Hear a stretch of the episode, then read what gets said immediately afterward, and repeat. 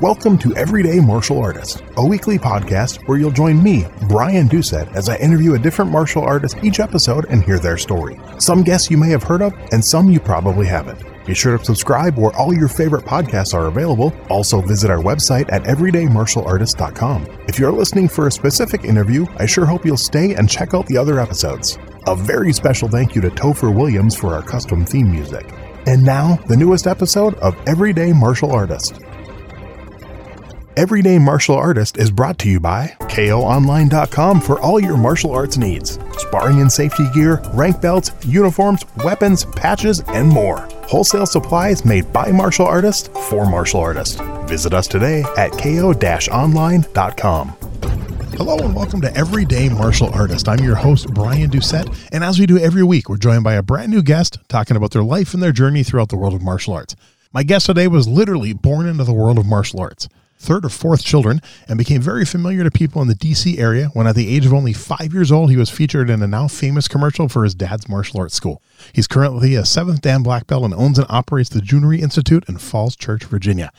The school was the center of the Jhoon Rhee organization during the late 70s through the turn of the 20th century. He earned his bachelor's degree in business administration at the College of William and Mary. He's happily married to his wife Lisa Lee, and when not in the dojang, you can find him golfing and competing in kayak bass fishing tournaments. Please welcome my guest today, Master Chun Rhee. How you doing today, sir? Doing great, thank you, Brian. I have to ask, nothing to do with martial arts, but uh, or how long have you been a kayaker? I love kayaking, so. Oh, I started that, uh, gosh, uh, five years ago. Oh, that's it? Yeah, yeah. So it's it's actually a, kind of a new sport. But, yeah. Um, I could talk hours about kayak bass fishing, but uh, as a kid, I you know I always wanted to be a bass angler, okay. and uh, I'm living my my childhood dream of of uh, competing in bass tournaments. So it's it's out of a kayak, but it's fun. That's cool. And I, am not a fisherman at all. I just love kayaking. I just love going down a uh, okay. river and enjoying nature and stuff and and whatnot. But that's cool, kind of interesting. So, but now back to the martial arts stuff. I mean, as as I mentioned in the intro, I mean, literally with with with your father being Jhoon Rhee, you were literally born into the world of martial arts. But so do you? I mean, do you even remember like what age he started training you? And, and I'm assuming you had no choice. Yeah, it was pretty much, you know, uh, age four, I think. You know, I got a picture in my studio of my father. Actually, I think I'm wearing a Skipper Mullins black belt around my waist. really? Um, yeah, it was kind of a, uh, but anyway, yeah, ever since I was four, my sister and I were, you know, would go to, my father would just teach us at home until we were old enough to follow him to the school. Uh, back then, the school was in 2000 L Street in Washington, D.C., and we pretty much grew up there in that school. So, I mean, when you got to the age where you, I mean, you started at four, when you got to the age where you could have made that decision and been like, I don't want to do this anymore. What, you know, what was it? You know, what was it that made you want to keep doing it and stick with it? Well, so, so, I do remember the day I wanted to stop. So you do, okay? Um, yeah. So it was, and so I, I, didn't get my black belt till I was 15. and I was in high school, uh, and back then, my passion was playing soccer. Oh. So the deal I had with my dad was that you know if I get my black belt, can I stop? And he said, yes, you can. You can. You can quit if you want to. So I wanted to play soccer. So you know it was. Uh, so at the time, I was a student at the school where I teach at, and my instructor was um, was John Chung. So John, and back then it was you know John and Charlie Lee, Helen Chung. It, it was just an awesome environment but I wanted to stop, and uh, I trained extra hard that summer, and I, I, got my black belt, and I quit the next day. really? So uh, okay, yeah. So so I was actually out of martial arts, you know, from high school all through college, really? um, completely cold turkey, and then here I am running a school. So, but uh, yeah, it, it was just you know, it was just, I was always the I don't know if you say the the bad son. My dad would always say growing up. the rebel. Um, right. Well, just you know, you know, it's, I think it's typical. You know, you you're you don't want to follow the footsteps of your father, mm-hmm. and you want to do something different. But uh, I enjoy what I do now. I love I love teaching and running my school. But uh, yeah, it, it was uh, it was tough. I mean, it was tough for my dad too. Like he kind of saw me as the uh, you know the crown prince, I guess, to to to, to take over the organization when when he passed. But uh, I just yeah, I just stopped cold turkey. so, random question then: How long did you play soccer for, and what drew you back to martial arts? Well, so, so, so you know, it was just soccer was just it was just youth soccer, and okay. And, And um, you know, growing up, I played for my high school. I didn't play college soccer, but so after I graduated from William and Mary, I wanted to run my own business, and it, it wasn't to run a martial arts school either. I, I didn't want to be a part of the business. But after about two years of not really doing anything successful, my brother owned a school, and he asked me to manage it because he lost his manager, and I said, okay, I, I agree to do it.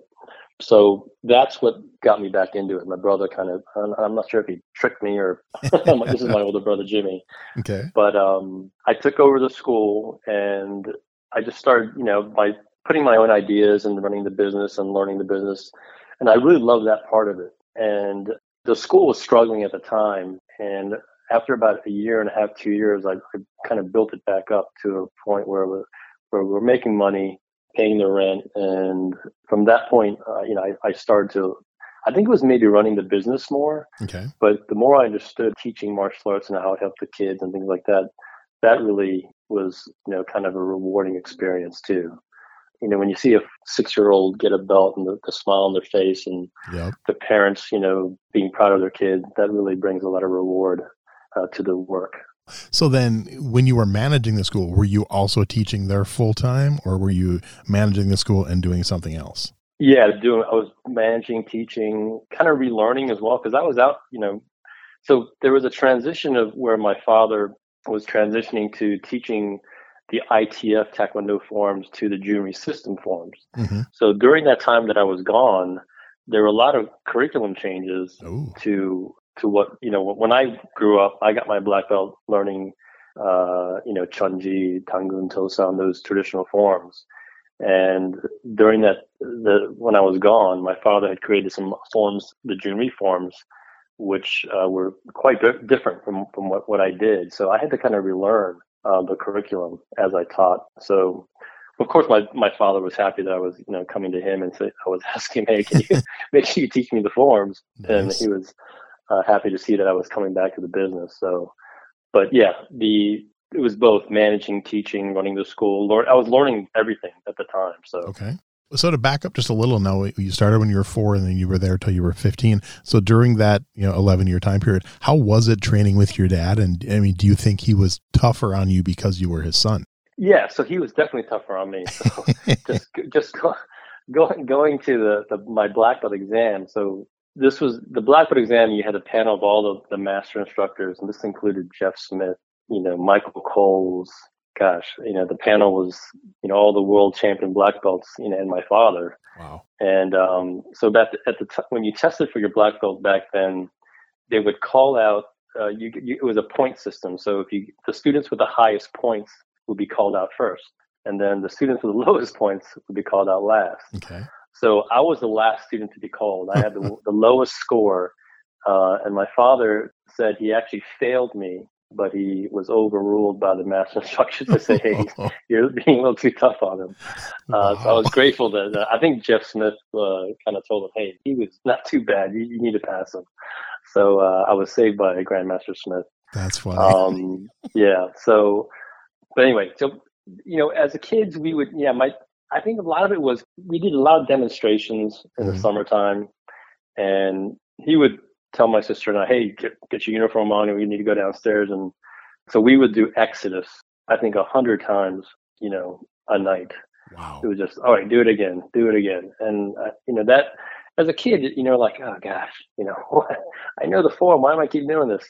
So that, that, that kind of, you know, kind of got to me, I guess, you know, that, why am I training so hard? But you know, as you get older, you appreciate kind of the discipline that my dad had. And he wanted, he wanted everything perfect and that's just the way he ran the schools and you know the standard that he had for his students. And uh but you know going through that was was tough especially at a young age. Okay. Now do you remember the commercial? I mean yeah actually oh yeah you absolutely. do i remember i remember my sister and i were just following my father. He was doing another cut a commercial cut and he was actually going to say nobody bothers me. And I think the person who filmed it was a student, and and the uh, the the gentleman who was filming it suggested to my dad, "Hey, why don't you let the kids try it? Because that might be that com- might come across a little cuter than an adult." Mm-hmm. So he said, "Sure," and then, then he grabbed you know my sister and I, and I remember standing on a milk crate and and saying the line like maybe four or five times, and that was history. It was, yeah, I remember I remember that clearly that day. That's and we were I was five and she was four. Okay, wow. so did you ever get uh, teased about it from like schoolhood friends Oh, or anything? Yeah. uh, I mean, up until so that commercial ran for twenty years. Oh my god. Um, wow. Up until I was a, up until I was a sophomore in, in college at William and Mary, and so back then, you know, there was no cable TV. Yep. And up here in the DC area, it was it was Channel Five and Channel Twenty. I'm, I'm not, that doesn't make any sense to people who don't live in the area, but Yeah. So it ran during the, the cartoons, okay. um, the afternoon cartoons and Saturday cartoons, and it ran for 20 years. So I went to William and Mary, which is about two and a half hours away from Washington D.C. So back then, those channels actually went to Newport News, Virginia Beach area. So I had people who didn't, you know, know what the Jhoon Rhee technical school was, but they saw the commercial. and uh, but yeah, growing up, it was always, hey, that's a nobody bothers me kid. And even today, you know, Still. people, yeah, it still it still happens. So, So they still bother you about it. yeah, they still bother me about it, right? I need I need to make a new commercial that, that you know everybody bothers me. There you go.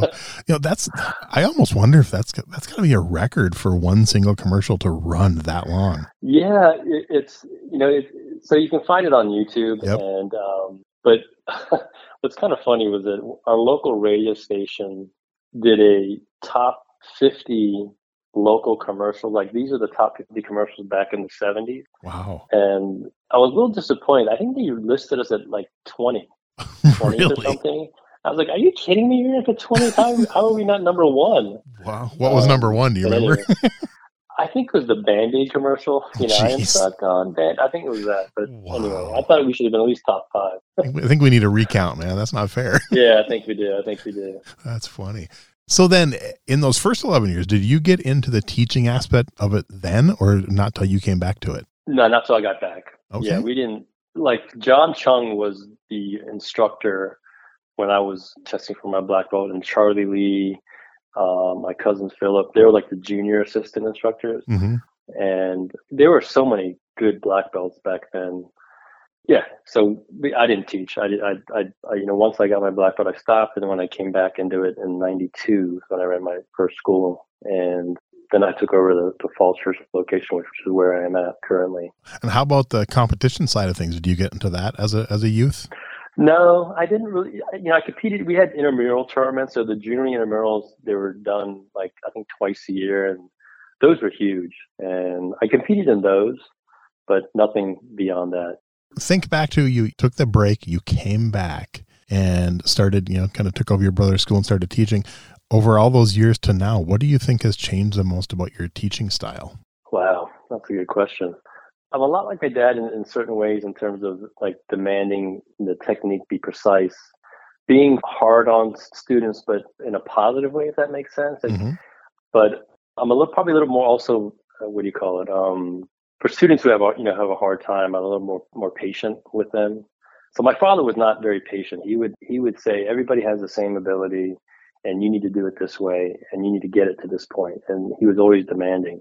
Um, and probably one of his one of his teaching flaws was that you know everybody learns at a different pace. So that's what I think I'm that's different about me is that I'm I'm able to kind of differentiate you know some students who are maybe not as flexible or maybe they're students who are maybe less coordinated and understanding that, that you have to teach them differently uh, to get to the point where they can be their best. Nice. I know your dad was um, known. You know, he he taught like a ton of celebrities and stuff. Now, did you ever get to do any of that, or did you ever get to meet any of the celebrities he was teaching? Um, yeah, I mean, so gosh, I mean, I remember Bruce Lee coming to our house when I was little. Oh, so you, you actually do. I was going to ask you if you actually remembered Yeah. it. Okay. Yeah, I remember him coming. Uh, I was I was four at the time, and I used to have a picture of him holding me, and I lost it. But Oh, um, so you know, the celebrities that you know, Muhammad Ali came to our house one time, and Wow. that was that was pretty cool. What else? Uh, and most lot, lot of the celebrities that he taught were the senators and congressmen Yep. uh, going to Capitol Hill and teaching there. And a couple of times he would drag me over there. But um, yeah, I mean Tony Robbins again. I've, I've met him, and uh, yeah, so it's a lot of a lot of famous people.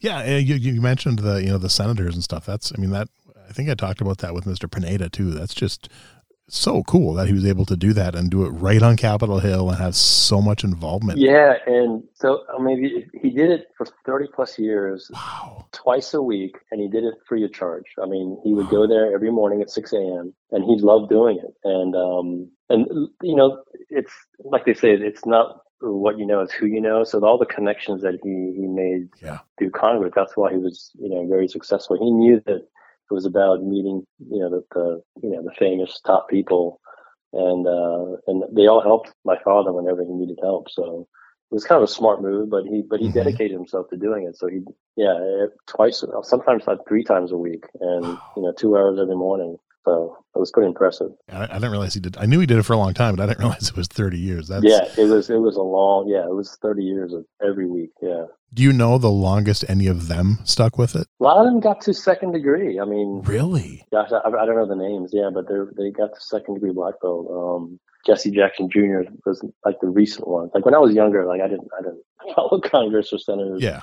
But um, sen- I remember uh, Ichord was one of the sen- congressmen. Maybe I Dick. I Okay. forget his first name, but yeah, there there are quite a few.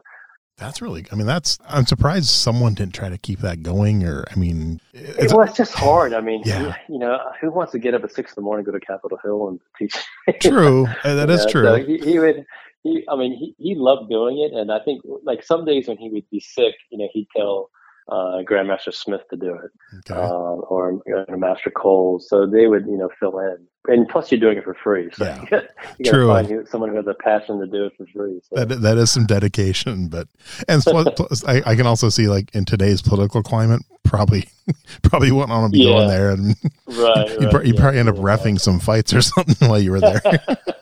well, he, he had a thing, he, you know, at Capitol, he had a uh, Republicans versus Democrats kind of an exhibition sparring match. really? Um, it's on video, and but these guys fought like they were. It was like full contact. It was kind of funny. Yeah, I have to kind of pull up that video, and but uh, it was uh, yeah, it was pretty hardcore. Wow, I, I definitely got to look, I gotta look that up. yeah. That's awesome. yeah. Wow. So what what do you think or in your opinion, what do you want your dad's legacy to be? What I mean, what do you want him most to be remembered for? he really wanted to kind of you know make martial arts the it wasn't like- people should be proud that they teach martial arts and that the profession was uh, is something that that's honorable that people should be able to make money and not not to be ashamed of it. Um, you know i think this what we do as martial artists you know teaching kids discipline and helping kids with confidence and things like that it, it's pretty you know it's important work so and it wasn't it didn't matter if you were a taekwondo instructor or a kung fu instructor he martial arts you know was one unified you know big family mm-hmm. and he wanted to elevate the image of martial arts and, and what the school you know what schools do to help society so that, that would be the legacy that he would want to be remembered i'm pretty sure I like that. That's really Yeah. cool. All right, so you had mentioned that you didn't get you know involved in the competition at all when you were younger. Now, did you, as an adult, ever? I, I mean, I, you have obviously trained other people for competition, but did you ever get involved in it yourself as an adult? No, no, I just never, it never interests me. Okay. Um, yeah, you know, I wasn't putting the time that would be Mhm. required to, to be, you know, a, a, a champion, you know, forms or, or sparring. And, you know, you know, people like Charlie Lee and John Chang, they, they, they that was their passion. That would be dedicated their craft and spent hours training. And it just was something that I wanted to do. Okay. Um, and I think it's something that you got to start at a younger age to really commit yourself. So when I was growing up, I was just waiting to get my black belt and being done You with it. play soccer. Um, yeah, and uh, and playing soccer. So no, it's you know I, I love teaching. I love running the business. I've learned a lot about how to effectively run a school. I think you can run a quality school with quality students and, and be successful. So uh, it's not work to me. You know, as as I built my school up and the systems that I've created with my business, it's not work at all to me. I go into work. I love every you know going in every day. So So what you know, obviously there's there's so many people around the country and uh, that teach, and you know maybe do it like part time or maybe can't get it to be a, a full time business or even successful. What, what do you, in your opinion, what are one or two things that are maybe missing that people, if they did one this one thing different, it, it might be the turning the corner to make it a little more successful. You know, what's what, what do you think maybe Oh. you, you do differently? Maybe. I think it's there's so many facets to to a martial arts school in terms of everything's connected. So it's not, I, don't think one, you can't target it on one thing. It's a system of different things that kind of work, you know, they're all connected, I guess. Okay. Scheduling, tuition, you know, the tuition options that you give a student, uh, scheduling is a big thing, class schedule. And, and making sure that you, you put the kids in, in depending on what their age what age they're at in the proper class structure too many schools i think start the kids you know way too young. And what happens is, in order for them to, you know, keep the kids uh, excited about being in the school, they have to promote them. And then you have black belts who are seven years old and they can't, you know, punch through a paper bag. And that's a mistake, I think. Yeah. Um, we don't we don't start our kids in our regular program until they're seven. Oh, wow. seven and a half. Okay. We have what we call the knee high ninja program, or you know, like a little dragon type class for younger kids. Yep. And uh, we used to start them at four, and we're like, you know, it's not working. It's just babysitting. Yeah. When kids are five at kindergarten, I think five and a half, they're able to kind of understand some basic concepts. So we teach our High Ninja program. It's basically our white belt program for kids five to seven years old. And once we feel that that they can physically handle and mentally handle the rigors of a, a regular class, that's when we move them up. And typically it's age seven, seven and a half. Okay. And that's the best age, I think, to teach kids, you know, forms and sparring and, and just the concepts of basic martial arts where they understand what you're talking about. Most five and six year olds, I don't think, have the ability to do that. And uh, so we start them at seven and a half in the regular program. By the time they're 11, 12, and they're testing for the, you know, some of them are testing for the black belt, but not seven or eight. They're, they're not mature enough. Mm-hmm. And uh, I just don't think it's, you know, I think schools need to slow down a little bit. Hmm. and um, and why rush it? I mean, you know, we, we I have students who've been in my school for 15, 20 years. Wow. So, you know, you take your time. Okay. And I, like I said, I've seen, I've seen some schools starting them as, as young as three, which is crazy. And, yeah, but yeah, exactly. What, what are you doing? I mean, it's, I mean, if you're teaching like a basic, like tumbling class and, yeah. you know, running around and that's fine, but they're going to burn out. They're not going to stay with you. Yep. Um, I'd rather have a student that that's going to be, you know, that understands what they're doing and that, and who will be committed so having them start at seven, you know, with a regular program, I think is the ideal age. I know, like my instructor, he won't. The youngest he'll take him is five, but, but even then, uh, he's turned away some five year olds if he doesn't think they can you know handle that class and stuff. And i also study a, a, different system of taekwondo. But do you guys do junior black belts or do you just is just black belt? no we teach we teach the same curriculum we teach our kids and adults. And so our schools you know right now martial arts schools are typically i think most are top heavy kids. Okay. And, and so is our school. So but we teach the same curriculum you know at all ages. So we do not do a junior black belt Okay. Our black belts are pretty good. I mean, in terms of technique. So, you know, we really demand, you know, this is how you throw a punch, this is how you kick. And, uh, you know, not to disparage other schools, but, you know, I see these videos of these kids, you know, they're doing their forms. I'm like, what are they doing? And you can teach the right way and still have a successful school.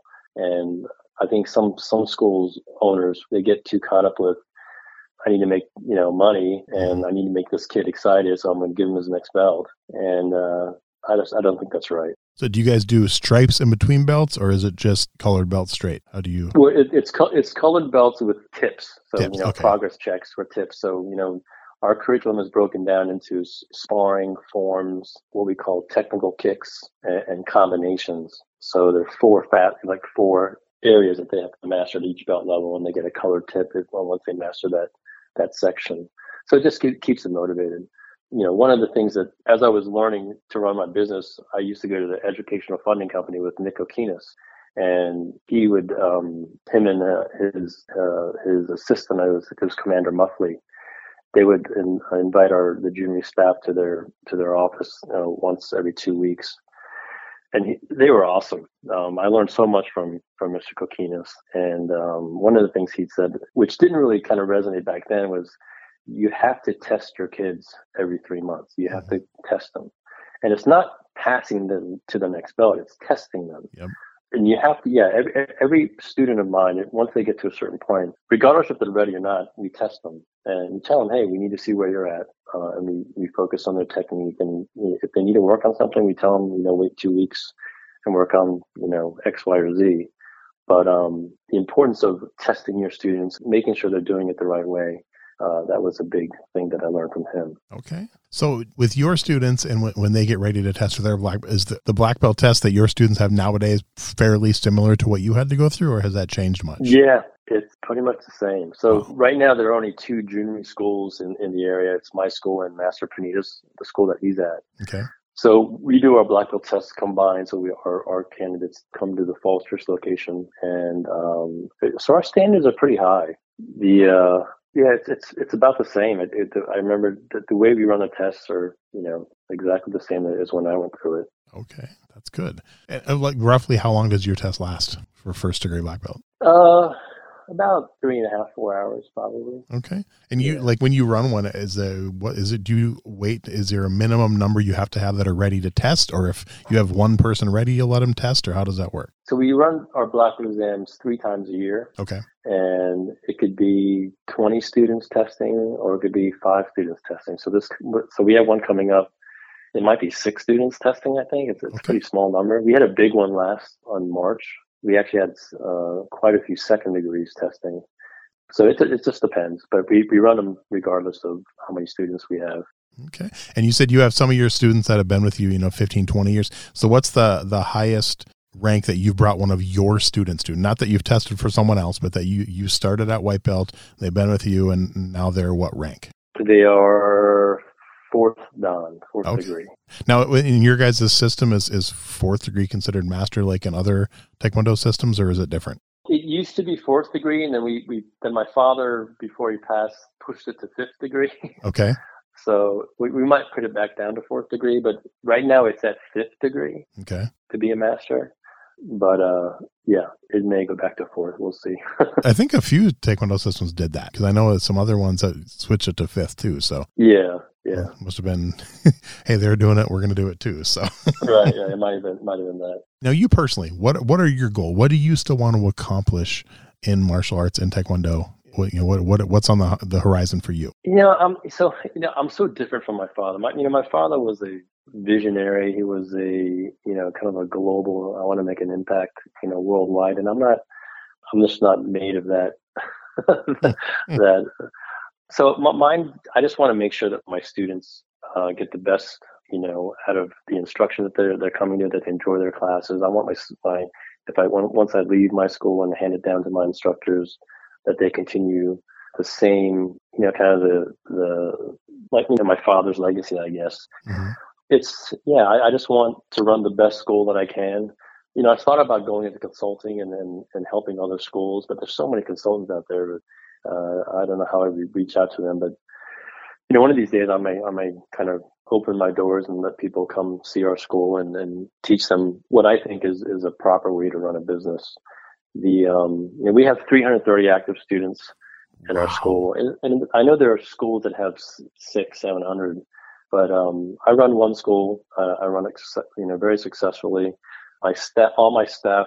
I have one other master instructor who has uh, been with me for since I started the school, uh, Master Manuel Bonilla, um, and my senior instructor William Nixon. They both make a you know a living. They do it full time, really? and we run our school Monday through Friday. And actually, last year was the first year we actually canceled Saturday classes. So we used to for the longest time run a six day work week. Okay. And um, when COVID hit, we had to kind of pivot and obviously teach on Zoom. And we ran our Zoom classes Monday through Friday uh, and had Saturdays off, you know, for a year and a half. And we really liked the, the lifestyle of having that two day break. And so when we back, went back to teaching live, you know, my instructor suggested, hey, you know, why don't we try just, you know, having Saturdays off when we come back to live? And I actually said no. I said we can't do that. We're gonna, you know, it's a big business day. And after thinking about it for a little bit longer, I said, you know what, maybe we can do it for just five days a week. So 2022, January when we opened our school, we ran Monday through Friday. And, you know, once we announced that we would cancel Saturday classes, I thought we would for sure lose, you know, 30 students. Mm-hmm and we lost two students from canceling Saturday classes. Wow. And the weird thing was that we had more parents thanking us uh, and con- congratulating us for getting the extra day off. I can see and that. I thought that was weird. And and the, I guess what parents said was that they don't want to they don't want to come to the school at ten o'clock in the morning to bring their kids, you know, they want to, you know, have a day off as well. Because they're running around taking their kids to soccer practice and soccer games and baseball games. So they, they actually like the extra day off as well. So my school has been the busiest uh, in terms of numbers since we canceled the Saturday class, which is odd. But yeah, so we run a very successful business. We don't do our first class starts at 4:45 in the afternoon, and, and our last class ends at 8:45. Oh, okay. um, so it's a four-hour day of teaching. We don't do anything else, you know, during the daytime in the morning. We get to the school at 2:30. We clean the school. We have a little, you know, meeting before the classes start, and we teach five classes a day, Monday through Friday, and it's very successful. So Wow. Uh, it can be done. Have you ever thought of doing like daytime stuff? Has, have you ever had anyone inquire about it? We used to. We used to have okay. an adult class. We used to do, you know, cardio kickboxing classes mm-hmm. and, uh, you know, Saturday class. We'd have the, in the full, we'd have full day Saturday from nine to two o'clock. And then we do extra stuff, you know, from two to four, like private lessons, things like that. But once you get your school to, I think, to a successful um, in terms of you got your curriculums and your scheduling and your your tuition, you know, format set, it just runs. And I don't have to do the other stuff. I think most people do the other stuff like, you know, yoga classes on the side because, mm-hmm. because they need to pay rent. I don't have to do that. Yeah. Yeah. So, you know, we just focus on just Taekwondo only right now and, and we don't do any other side stuff. Yeah. The Saturday class, I definitely see both sides of it because when I was younger and first started training with my current instructor, he had class six days a week, and I was there six days a oh. week. And at one point, you know, where he gave me and a few other students keys, and we were there seven days a week, all the time. But now, as a parent, yeah. I know having to run my kids' places all the time, right. seven days a week. I'm like, I can definitely agree that would be nice having that day off. I mean, of course, once yeah. once my kids started driving, it was much much better. but but yeah, I you know, uh, my instructor, the main reason he stopped was because he got married, he started having kids and stuff, and it was right. just more of a, a, family thing, you know, where he used to teach this often, and he used to have adult adult classes five nights a week and Saturday mornings. You know, and now he has mm-hmm. adult classes three nights a week. So, and then kids classes the other days and, and stuff. So it's personal choice. And, you know, he's actually grown because, and, and not lost any, I mean, maybe he lost some, but his school is uh-huh. more successful than it ever has been. So, so yeah, I, I, I definitely see both sides of that argument. Yeah. Now you mentioned COVID and you, you closed down for a while. So what now when COVID was happening, you were do, you said you were doing Zoom classes and stuff. Did most of the students take part of that? Did you see a drop off during COVID where people didn't want to train virtually or did it stay yeah, pretty consistent? So pre-COVID, you know, we had a really we actually doing really well probably had about 300 active students. And once the, the kind of the, the, shutdown happened, we lost about 100 students. So we had to really figure out, okay, how are we going to keep these 200 students going on? And so we started the Zoom classes. So the, the way we structured the Zoom classes was that we, we kept it at 30 minutes because we knew if we, anything longer than 30 minutes. So our normal class structure is 45 minutes. Okay. So we kept it at 30 minutes. And we were really surprised. So for a year, I guess I forget how long we were teaching Zoom for, but the students who started Zoom, I think maybe two or three kids quit out of the 200 that we had active. Wow. So we were able to keep the, the kids active and participating and even testing for belts during this oh. period. And and I think what was weird is that the kids, it was like for them, it was like watching TV. Mm-hmm. So if you kept it animated, if you kept it fun and kept it simple, the kids would actually pay attention. So the kids who typically in a group setting who would lose focus in a group setting in class and get in trouble for you know not paying attention, they actually were focused, you know, staring at the you know at their computer, uh, watching the instructors teach. So it was really it was kind of a weird situation. So yeah, all our students did great. And I think it was harder for the teachers to teach on Zoom. Right. You know, that you don't get the interaction and, and you know, uh, with the students like you do in a, in a, in a live setting. So our instructors were getting burned out teaching on Zoom, but the students themselves, they, they seemed to, they, they were okay with it. Okay. And, uh, but yeah, we, you know, we, we were, it was a tough period, but we survived it. Yeah. What type of modifications did you have to do to be able to test over Zoom? Most people I talked so, to weren't able to test. They, I, I, a lot of them yeah, taught, but that's yeah. interesting. Yeah. So we, we actually, we told students that they had to just, so the big part of our curriculum is our forms requirement and our combinations. So we didn't test obviously sparring. We couldn't test sparring. Okay. Because we do a lot of sparring anyway in our in our regular teaching. We do what's called every other week. We do what's called forms week and then sparring basics week. So we alternate that every week. So whenever it's sparring week, the kids know to bring their gear. And every class that week, they'll do something that's related to sparring or, or working on the basics. Whenever it's forms week, we teach, you know, we work there on their, their hyungs or their patterns. So it alternates. But anyway, so we, we, we kept that format on Zoom as well. Um, we would teach like, you know, footwork and sparring, uh, the combinations. All they had to do when they tested was they had to show us their form that they learned and the combinations that they learned at their belt level. Okay. Now, typically in our system is that we test everything. So if a blue belt is testing the red belt, he has to show us the curriculum at white, yellow, orange, every belt level up to the level that he's at. And that's how we normally test. Mm-hmm.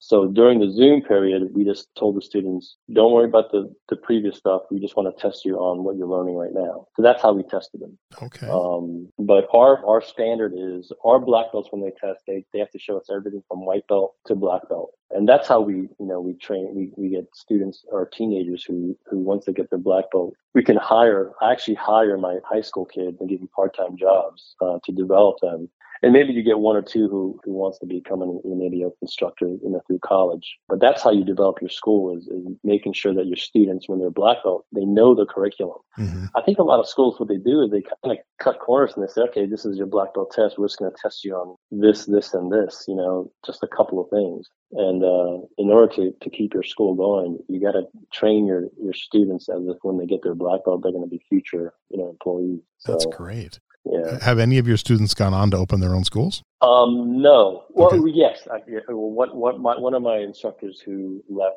actually right when COVID started, uh, she has her, she went off on her own and went, she has her own school now. Okay. Cool. Um, and yeah, so um, I'm kind of I don't want to age myself, but yeah, that's yeah. She she started with me when she was four. Oh wow! And she's a master, so she was the fourth degree that, that I developed. Okay, she's a master instructor. Yeah, awesome. That's cool. So you had talked about you know consulting and possibly you know showing other people how to run a school. Any thoughts? Have you ever tossed around the idea of, of writing a book about it? You know, I, I, I, you know, I had written notes and things like that, but mm-hmm. um, th- that has crossed my mind. But yeah, I haven't really taken the, the, the initial steps to, to, actually do it. But yeah, one of these days, you know, I'm trying to figure out, you know, where I'm gonna, what is, what is my end game in terms of, you know, how much longer can I run the school and how much longer can I teach and what would I do afterwards? And you know, kind of following my father's footsteps. You know, he, he really enjoyed the seminar business and teaching yeah. seminars and going traveling. I'm not a big traveler, so I, if I taught, you know, did a consulting business, I would have people come to my school, okay.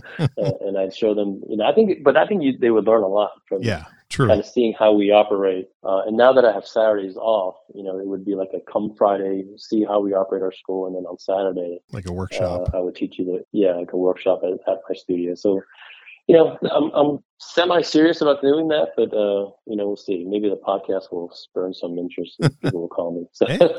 I hope so. That's the that's the thought. Yeah. So, so now you you've been in you know Taekwondo your pretty much your whole life. Now, what are your thoughts on something like MMA and the UFC? And are you a fan? You know, so Charlie Lee took me huge to my fan. first UFC fight. Yep. He's a huge fan, and he took me to my first fight in Las Vegas. Nice. And it's impressive. It's really, it is really impressive.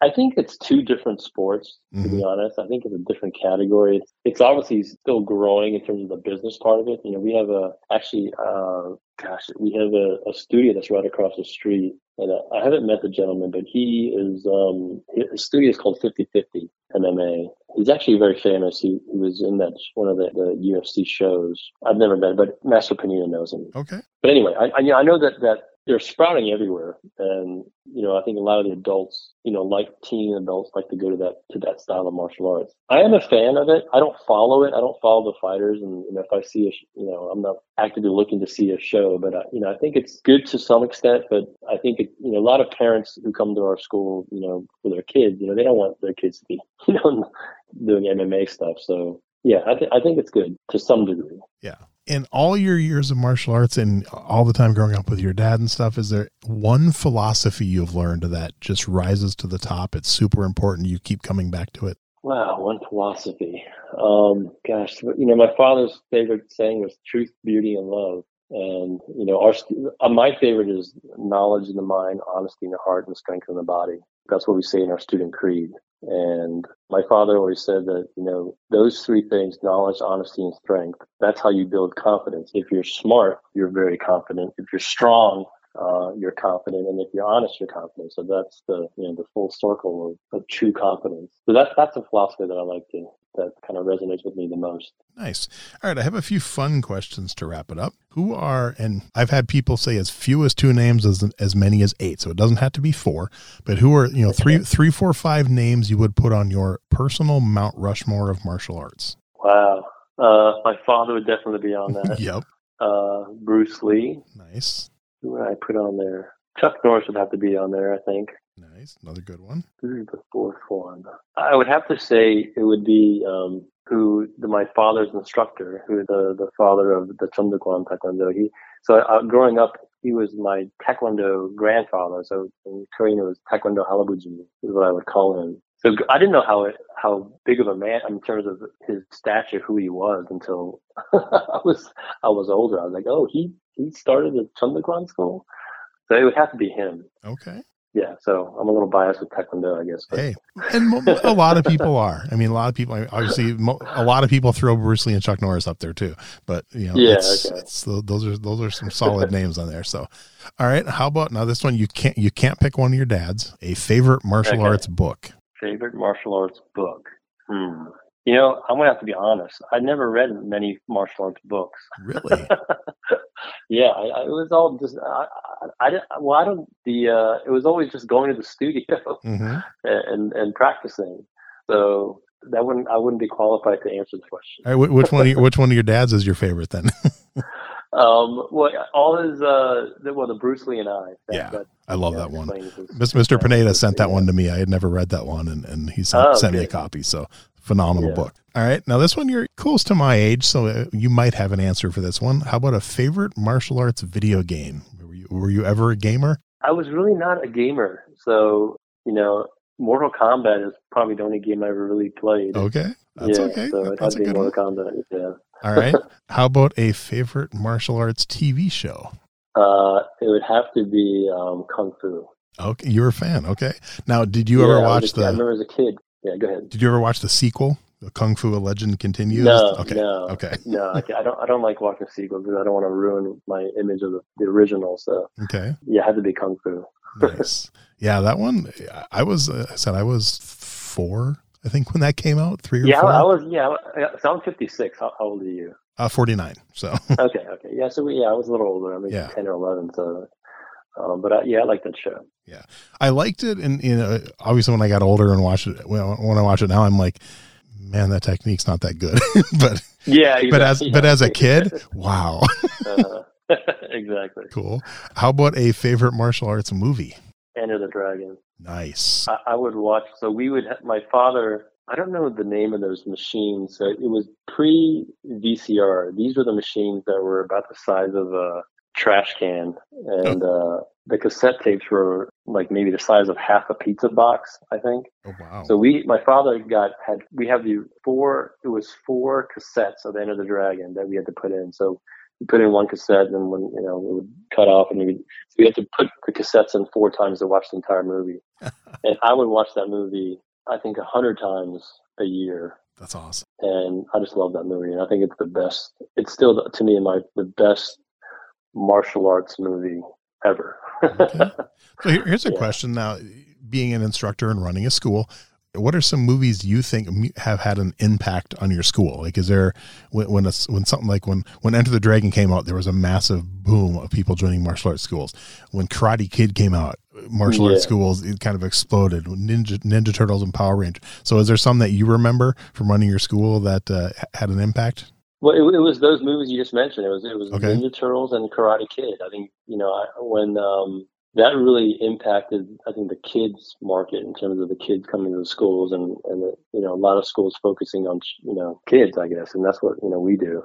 But I think you know there's so many more martial arts movies that have come out. I think the impact is great because th- those movies, you know, Karate Kid and the Ninja Turtles, that was really the turning point. I think with you know kids wanting to do martial arts. Have you seen any anything from like some of the modern TV shows like Warrior or Cobra Kai?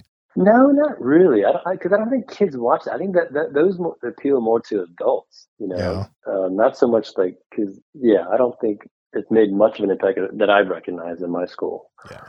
And I know there are cartoons know, like Ninjago and those things Mm. that the kids still like some of the younger kids watch. Yep.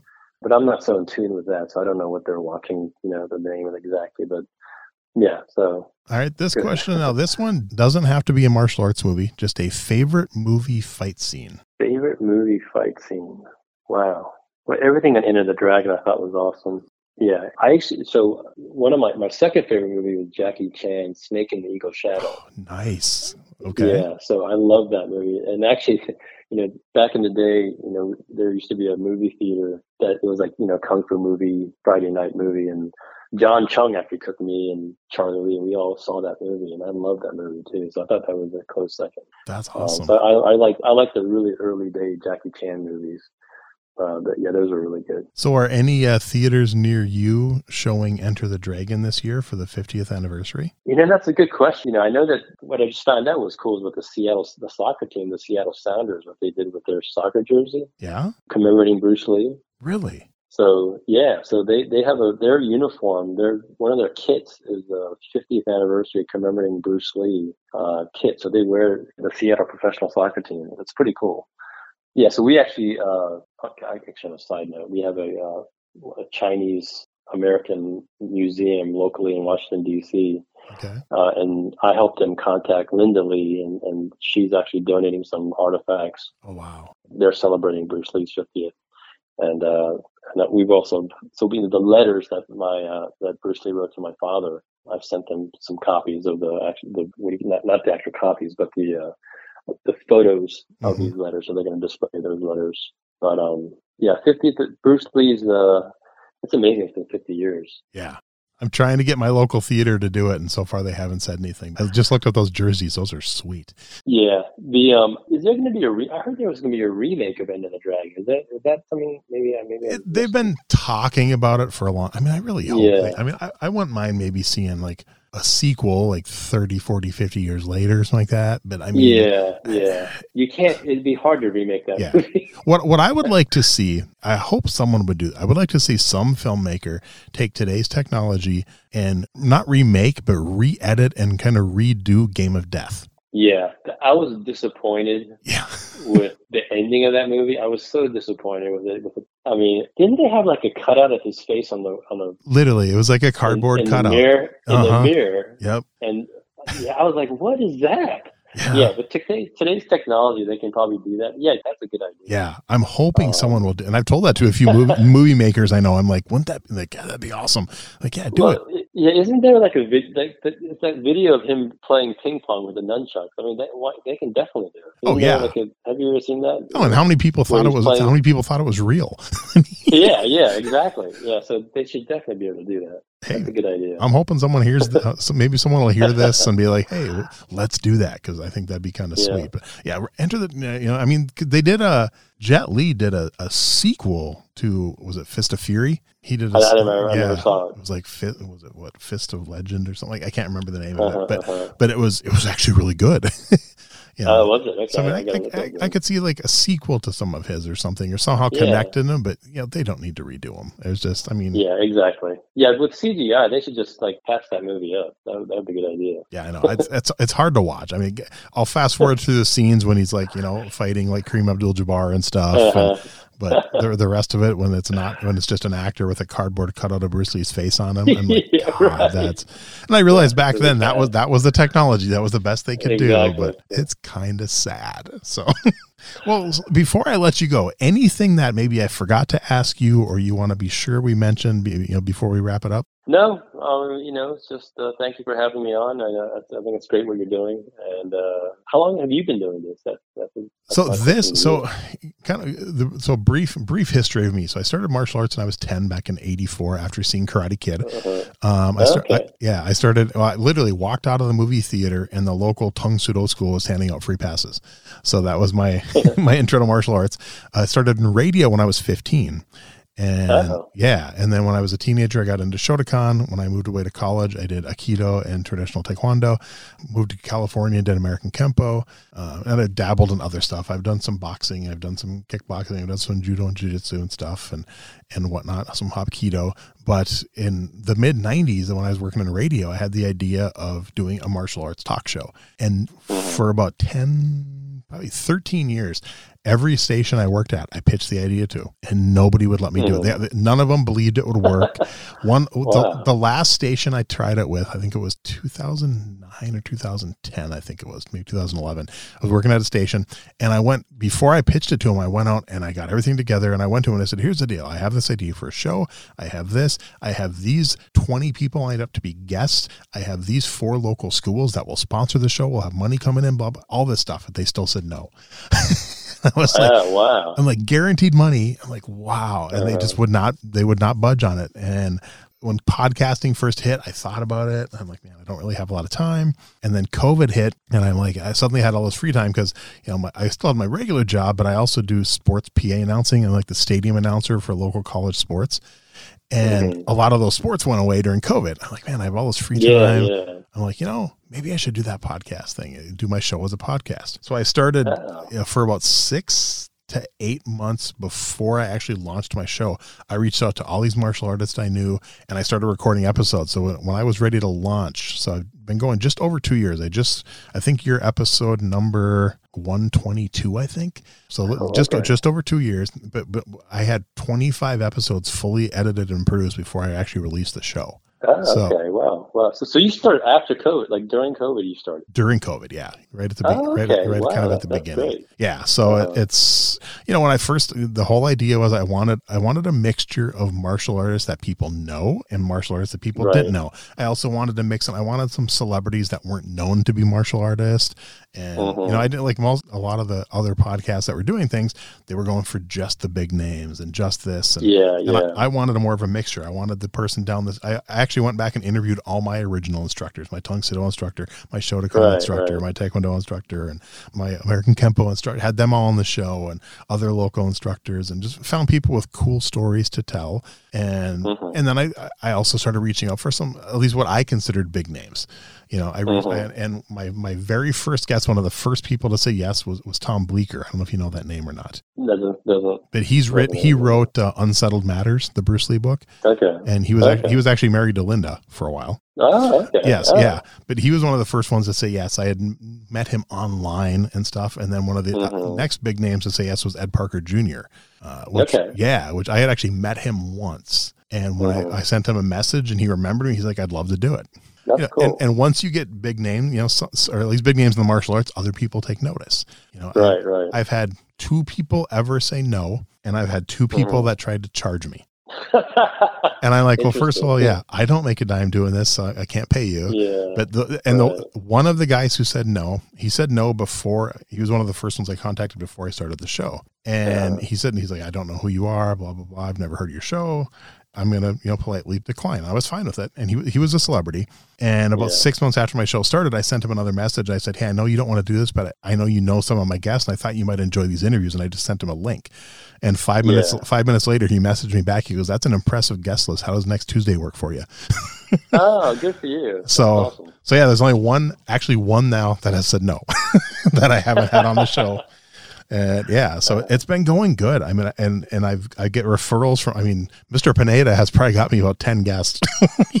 Oh, good. He knows a Yeah, lot of people. a lot of people. yeah, he, knows does a, know a lot of people. You know, and you know, I've had uh, Dan Inosanto's daughter. I had people who trained with Bruce Lee in Seattle. I've had I mean, people from movies and TV shows, and I mean, people from like The Mandalorian, and uh, obviously uh, Yeah. uh, Ian Armitage from Young Sheldon. I mean, which was Right, right. you know, Francis set that one up for me, which was awesome. And people, everyone I talked to who listened to the episode, he's a martial artist. it's like, yeah, yeah. yeah. And that, that's one of those guests I was going for. They don't know he's a martial artist. Yeah, So- exactly. So yeah, it's it's it's it's been going good. I love doing it. And it's just it takes Yeah. time. I mean, it's my Yeah, my my average interview is an hour, and I spend about four to five hours editing each episode. Yeah. It's a it's a time Wow. consuming thing.